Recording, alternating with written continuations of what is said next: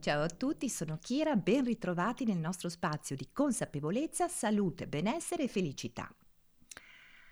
Ho parlato sulla mia pagina Facebook del critico interiore. Eh, questo critico interiore quanti danni ha fatto e fa. Eh, che cos'è il critico interiore? È quella vocina disturbante e decisamente cattivella, per non dire distruttiva, a volte, che sminuisce ogni nostro pensiero, azione, speranza. È una voce che spesso arriva dal passato e alla quale è importante reagire, perché se accettiamo passivamente la storia che ci racconta, non potremo mai trasformare la nostra vita in un percorso di crescita, di benessere e di felicità per noi stessi e per gli altri.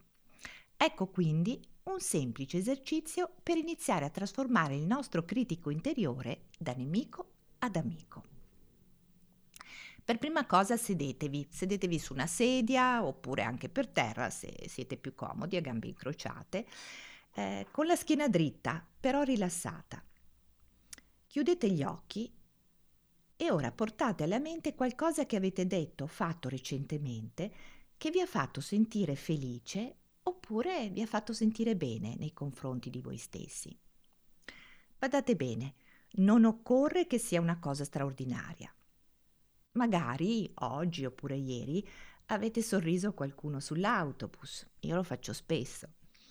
Avete avuto una gentilezza spontanea nei confronti di una persona in difficoltà, oppure avete usato pazienza verso un collega dal carattere difficile. Capita. Oppure semplicemente avete avuto un atto gentile nei confronti di voi stessi, eh, magari scegliendo di mangiare un, un cibo più sano, oppure facendo quel piano di scale a piedi che di solito evitate fare. Nutritevi di questo pensiero.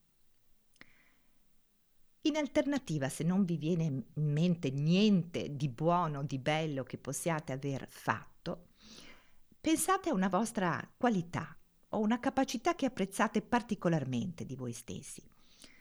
Può essere il vostro piacere di aiutare gli altri, la sensibilità, ehm, oppure il fatto che siete bravi a guidare o che mantenete sempre la parola data. Ognuno di noi ha almeno una buona qualità ed è importante riconoscerla. Fatelo adesso. Non vergognatevi mai del vostro desiderio di felicità. Se il critico interiore riappare mentre state facendo questo esercizio, riconoscete il fatto che tutti, ma dico veramente tutti gli esseri umani vogliono essere felici, anche voi. Essere felici significa infatti essere gentili con noi stessi e con gli altri e quindi possiamo decidere e scegliere di iniziare a praticare da oggi la felicità. In questo modo il vostro critico interiore nel tempo apparirà per quello che è, un poveraccio, eh, una voce del passato eh, che si fonda sulla paura, si fonda sulla solitudine e che soprattutto non è voi. Eh, vedete, eh, continuando a praticare, e lo faremo ancora altre volte, potrete perfino diventare amici di vostro critico interiore, che diventerà il più grande dei vostri fan. Questo ve lo prometto. E a voi che cosa vi dice il vostro critico interiore? E voi come rispondete?